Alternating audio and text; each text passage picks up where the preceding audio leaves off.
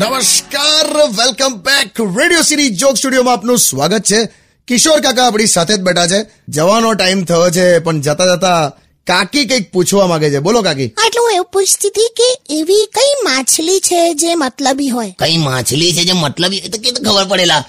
મને મને ક્યાંથી ખબર હોય બોલ જોય કહું સેલ્ફિશ બે તું જાણેલી હવે ઘેર જતી રહે ડાયરેક્ટ ના ના ઓકે ઓકે તમે બોલો ના પણ બહુ સરસ હતું ખરેખર હવે હવે કોઈ બીજો સવાલ છે છે ને જો દુનિયામાં એવું કયું જાનવર છે જેના દાંત નથી તારા દાદા આલી મને- મને મને એકવાર બચકું ભરેલું તો ગલી ગલી થઈ ગયેલી ચાહો ને યાર તો પછી સુકામ કોક છછુંદર દિવેલ પી ગયું એવું બોલ્યા કરે છે સારું સારું સારું જવા દો ઓકે જો પંદરમી ઓગસ્ટ આવે છે કંઈક કહેશો કાકા બસ એટલું જ કે